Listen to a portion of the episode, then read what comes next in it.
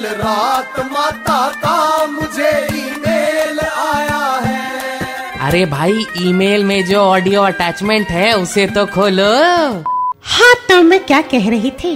आज एक बार फिर सभी भक्तों को सावन के सोमवार की अनेक अनेक शुभकामनाएँ। मुझे तो सावन में बरसात की रिमझिम बूंदे बहुत रोमांटिक लगती है माता। इस बार मैं अपना सावन यादगार बनाना चाहता हूँ। एनी सजेशन अरे वांगड़ू, ये तो बहुत ही उत्तम विचार है रे। तूने पहले क्यों नहीं बताया?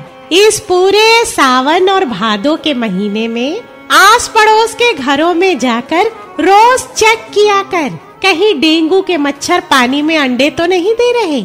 याद रख, वायरस और मच्छर दोनों से सावधान रहना है। खैर, कल रात मेरे भक्त टिंकू भैया का कॉल आया था। टिंकू कह रहा था, माता कई फ़िल्म स्टार्स और पॉलिटिशियंस को भी कोरोना हो गया है। आखिर बड़े लोगों को वायरस कैसे पकड़ सकता है माता? मैंने कहा, भोले कोरोना एक निरपेक्ष वायरस है। इसलिए जब किसी को पकड़ना होता है तो आँख मूंद कर बस पकड़ लेता है।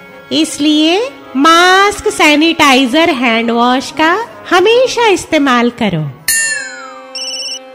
माता आपके भक्त माथुर जी का कॉल है। पूछ रहे हैं, आजकल आप भक्तों को थिंक पॉजिटिव बी ऑप्टिमिस्टिक वाला सजेशन क्यों नहीं देती? आपके मुँह से ऐसा सुनकर प्रेरणा मिलती है। माथुर से कह दे थिंक पॉजिटिव बी ऑप्टिमिस्टिक में जो पॉजिटिव शब्द है, आजकल उसकी बड़ी दुर्गति हो रखी है रे, कोरोना के चक्कर में।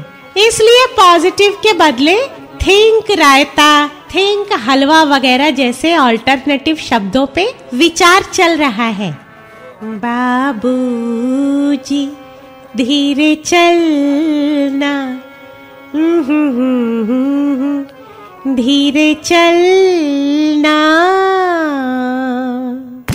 माता का ईमेल बाउंस हो गया। Just download and install the red F India app फिर से सुनने के लिए।